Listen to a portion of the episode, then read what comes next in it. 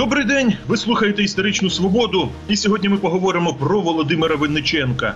Днями маємо 140 років з його дня народження. Володимир Кирилович Винниченко одна з ключових постатей української революції 1917-21 років.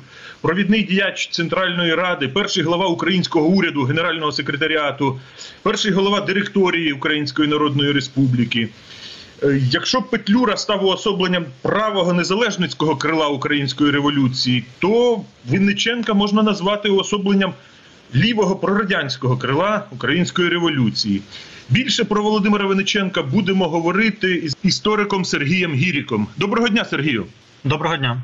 Завдяки чому Володимир Винниченко е, в 1917 році став одним з фронтменів, так би мовити, Центральної Ради, а невдовзі її очолив перший український уряд, генеральний секретаріат. На момент е, розгортання подій української революції е, український рух е, відчував досить сильний кадровий голод щодо осіб із великим політичним досвідом. Тому на політичний олімп виходили ті, хто. Е, По-перше, був залучений до підпільної політичної діяльності е, перед революцією. А Володимир Винниченко був залучений до діяльності спочатку РУП, потім Української соціал-демократичної робітничої партії в підпіллі, або був знаний як е, письменник, як науковець, тобто ті, чиї імена були на слуху. Ну і власне е, Володимир Винниченко сприймався як людина, яка брала участь в такому підпільному політичному житті.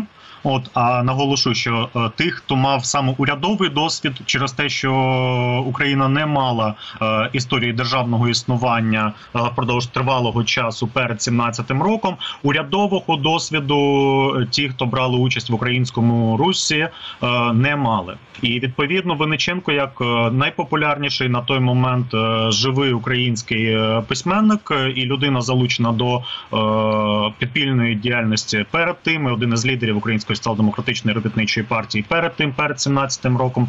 Е, ну він не, не бачив себе поза тим політичним життям, яке розгорталося е, після е, лютневих подій 17-го року. Ну це очевидно, що він не бачив себе поза політичним життям, але от його лідерство, чим його лідерство було забезпечене?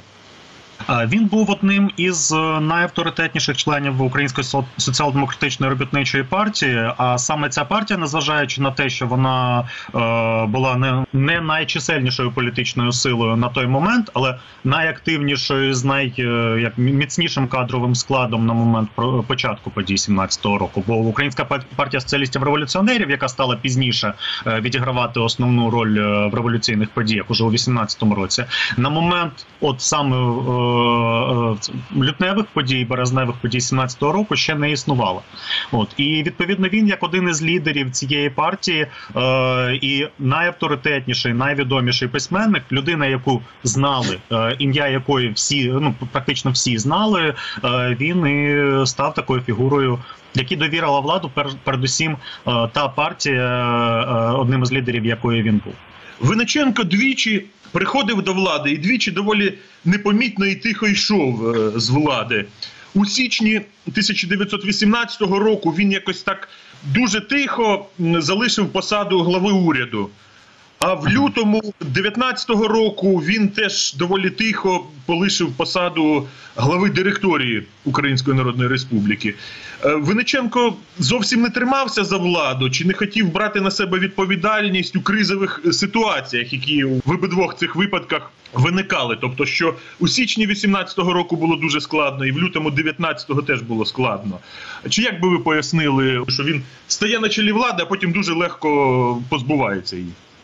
Е, Ну, власне, е, Вениченко сам е, описував причини, чому він е, уникав е, залишатися у владі в січні 18-го року в своєму щоденнику. От я думаю, що тут можна коротко його зацитувати. Буквально кілька фраз. Запис від 23 січня, тиждень до формальної втрати ним влади, але реально він уже особливої ролі не відігравав. Та мій стан нагадує мені стан людини, якій одрізано руки або ноги. Рук уже немає, висять замість ніг порожні рукава. Але почування ще залишилося. Да?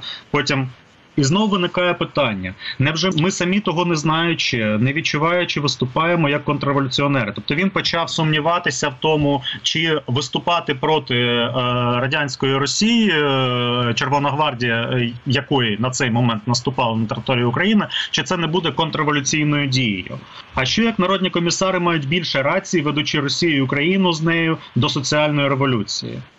А, Тобто він насправді мав великі сумніви щодо того, хто є правим у той момент. Е, Але наголосимо на тому, що на той момент е, ну друга цитата, вона ж за, за 26 січня. І потім цікаво, що наступний запис його щоденнику аж за 10 лютого і вже з Бердянська. Тобто він вирушив не до Житомира з усією з усім генеральним секретаріатом, а він е, виїхав на південь, тобто він не, не евакуювався і таким чином автоматично втратив владу. Та він е, через свої сумніви е, щодо того, хто має рацію на той момент, е, просто не міг е, взяти відповідальність на себе щодо вирішення, чи залишитися з. Щойно проголошеної незалежної Української Народної Республіки, бо це майже одразу після ухвалення четвертого універсалу, чи то якимось чином е, висловлюватися на підтримку радянської Росії. Ну і власне перед тим він не був представником е, так званого, ну якщо говорити сучасною мовою яструбів, які б виступали за збройний опір е, червоногвардійцям. Да, він намагався якимось чином знайти шляхи до порозуміння.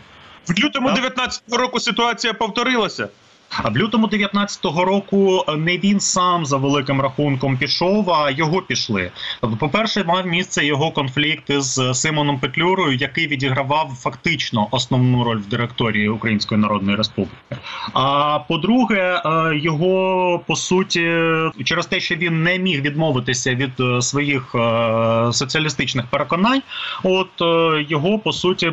Примусили піти під тиском е, представників Антанти французького командування в Одесі під час переговорів послів від директорії з Антантою. Е, Ну, власне, теж можна зацитувати. Е, Він у своєму щоденнику про це досить так однозначно каже. Ось запис від 7 лютого 19 року. Одною з перших вимог вимогою ультимативною є мій вихід з уряду. Тобто це вимога фра- французького командування. Мало того, мене і Чехівського треба вигнати як собак. О, тобто він не міг залишатися, тому що інакше це б загрожувало війною на два фронти, по суті. До речі, у мене питання було щодо того, чому він йому легше було у 18-му році домовлятися із більшовиками Раховським і Мануїльським, ніж з гетьманом Скоропадським. Але зважаючи на його такі прорадянські сентименти, навіть можна сказати про більшовицькі сентименти, то очевидно, російські більшовики йому були ближче, ніж український гетьман. Станом на 18-й рік е, ду- і взагалі будь-хто, хто на той момент перебував в Україні, е, дуже мало знали про реальну політику і реальне життя в е, радянській Росії. От і більше за те, не можна забувати, що одразу, наприклад, в лютому 18-го року, одразу після приходу червоногвардійців до Києва, після першої хвилі муравйовського терору. А Муравйов, нагадаю, не був більшовиком, він був лівим есером. А після першої хвилі муравйовського терору е, ті представники українських партій, які залишилися в е, зайнятому е, червоними Києві, продовжували легальну працю. Так зване ліве крило на. На той момент ще організаційно не оформлене Української партії соціалістів революціонерів, незважаючи на те, що кілька лідерів цього кри- крила загинули під час муравйовського терору, е, продовжувало впродовж перебування більшовиків е, в Києві видавати е, центральний орган партії боротьба як легальну газету. Насправді такі, по-перше, ілюзії щодо того, що відбувається в радянській Росії, були досить сильними. По-друге, інформація, яка звідти надходила, вона була дуже часто суперечливою. І по-третє, ще не було абсолютної влади е, більшовиків навіть на підконтрольній їм території. Станом на 18-й рік е, ще мав місце такий досить, е, хоч хоч і досить обмежений, але досить помітний плюралізм в, в радянській Росії. Ну даруйте, дозвольте Ну, що- з вами не погодитися. У 18-му році вже була однопартійна диктатура. Влітку 18-го року з лівими есерами е, була розірвана спілка. У 18-му році був уже проголошений червоний терор офіційно. Е, Так, але при цьому на території е, конкретно України, коли туди приходили е, червоні війська, е, місцеві партії не розпускалися. От місцеві партії називалися, е, отримували статус радянських партій, ліві крила місцевих партій, і їм пропонувалася співпраця. Вони мали е, їм пропонувалася співпраця в радах. Вони мали мали можливість і в 18-му, і в 19-му році. От під час першого приходу е, червоних до, до України, під час е, під час другого приходу в 19-му році мали можливість е, брати участь у радах. Тут насправді політика більшовиків на колишніх національних окраїнах Російської імперії вона дуже сильно відрізнялася від політики в ядрі радянської Росії. А от його такий антагонізм до гетьмана. А ну гетьманський режим сприймався як реставрація старої е, російської імперської влади. Гетьман сприймався як е, російський генерал, передусім. Ну і власне е, те, що діяльність.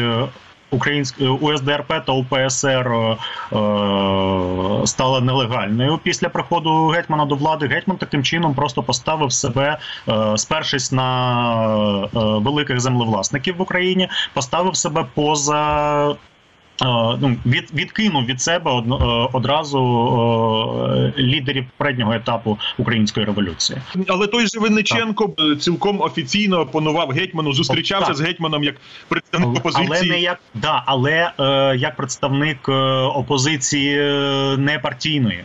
О, те саме було, коли Петлюра е, цілком на легальних е, основах перебував е, працював у Земському Союзі, при, тому перебуваючи в опозиції, він діяв як опозиціонер, не я не в складі якоїсь легальної партії, а в складі непартійної організації. Те саме стосувалося і Винниченка.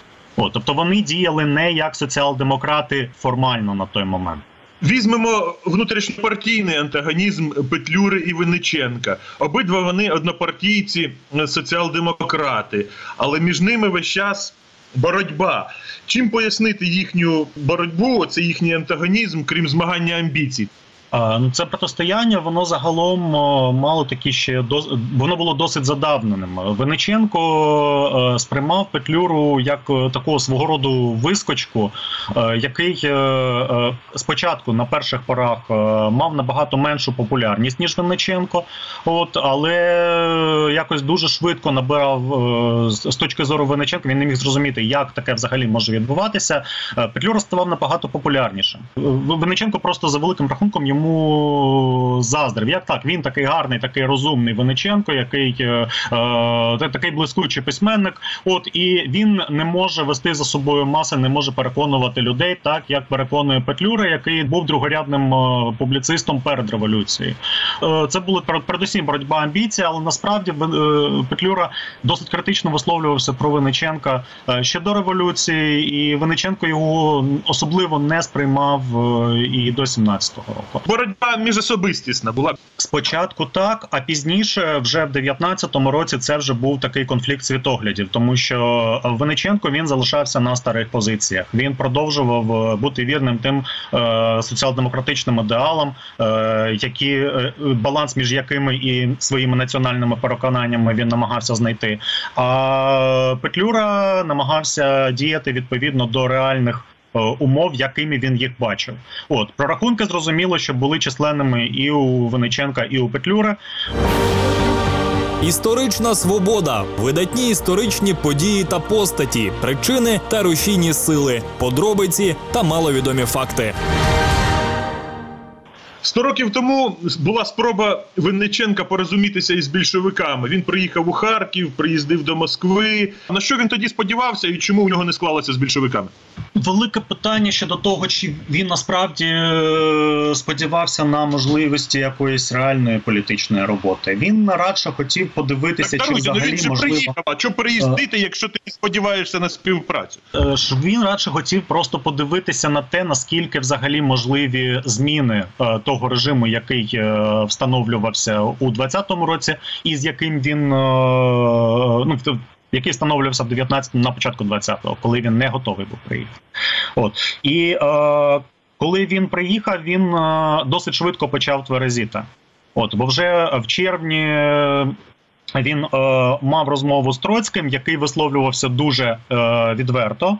От вже в е, в Москві на всередині червня, і досить відверто висловився щодо того, що на території України військові частини, які формуються на території радянської України, е, вони можуть перекидатися за межі радянської України. Тобто, те, що можливість створення української червоної армії виключається абсолютно. От е, на що певною мірою сподівався на Виниченко. Винниченко вже тоді, в червні, вже майже одразу після свого приїзду до радянської Росії, він почав е, е, сумніватися в тому, чи можливо буде розгорнути роботу. І тому фактично е, до роботи на тих посадах, куди його було призначено, він так і не приступив. І вже невдовзі, ось вже вже в серпні, він почав шукати шляхи виїхати і почав вести перемовини щодо дозволу на виїзд. Одразу із урядом радянської України з Раковським, да і з лідерами більшовиків у Москві. Я наскільки розумію, він тоді очолював е, українську комуністичну партію, а йому пропонували вступати в партію більшовиків. Не зовсім він, е, по-перше, він не очолював українську комуністичну партію е, УКП. Він був лідером до приїзду в Україну закордонної групи. Української комуністичної партії, і приїхавши, він навіть не писав, коли йому запропонували, і це було власне умовою для обіймання посади в уряді е, через те, що УКПісти були опозиційною партією. Коли ми запропонували увійти до КПБУ, він навіть написав заяву про входження до компартії більшовиків України. От, е, але при тому він не обривав контактів із лідерами укапістів. Е, Але пізніше, після свого виїзду, вже е, з, території е, повторного виїзду на еміграцію, е, він е, е, закордонна група Української комуністичної партії практично обірвала контакти з Українською комуністичною партією в Україні. Е, Тобто він е, був готовий з тактичною метою. Він був готовий е, змінити свою партійну приналежність. І більше за те, коли він опинився в Харкові, приїхавши до радянської України, він мав досить гострі конфлікти з лідерами капістів. От такий вже вже особистий конфлікт, тому що вони намагалися використовувати його з тактичною метою в своєму протистоянні з більшовиками. А він не був готовий на будь-яке протистояння, тому що він мав власні інтереси. Чому в еміграції Винниченко тримався якби осторонь? От його якось непомітно в українських колах е, міжвоєнних. Кількаразово ще під час першої своєї еміграції, потім під час другої він заявляв, що хоче повністю відмовитися від будь-якої політики, от тобто трусити порох е, політики з себе, і він е, досить послідовно нам е, це реалізовував. Хоча, якщо подивитися на його публіцистику 20-30-х років, видно, що він все ж таки повертався до політичних питань, але саме як публіцист, не як політик. От при тому він як письменник мав. Амбіції е, видаватися е, в е, в радянській Україні. От і зрозуміло, що його участь у політичній еміграції мала б наслідком заборону на друк його художньої прози в радянській Україні. Винниченко довго видавався в радянській Україні. До першої половини 30-х років.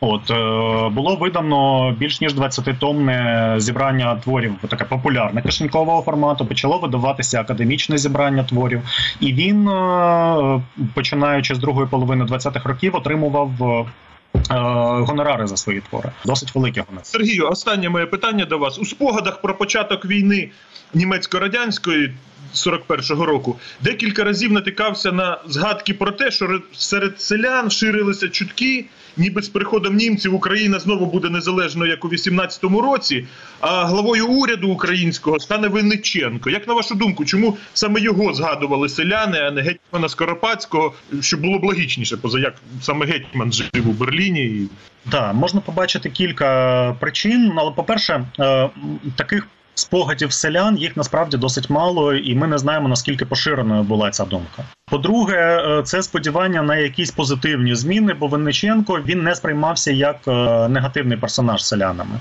Да? Тобто він був абсолютно невдалим політиком, але при цьому в моменти, коли він був е, як на, на горі політичного олімпу, якихось невихідних для селян дій влада не здійснювала. Е, При цьому гетьман Скоропадський запам'ятався е, скасуванням е, соціалізації землі і поверненням до того відібраної поміщиків землі, поміщикам серед селян пам'ять про Скоропадського була набагато менш позитивною. Ваниченко тут був таким висловом надії на якісь позитивні зміни. Дякую. Це була історична свобода. І з істориком Сергієм Гіріком ми говорили про Володимира Ваниченка. Днями маємо 140-річний ювілей цього діяча. Передачу провів Дмитро Шурхало. На все добре.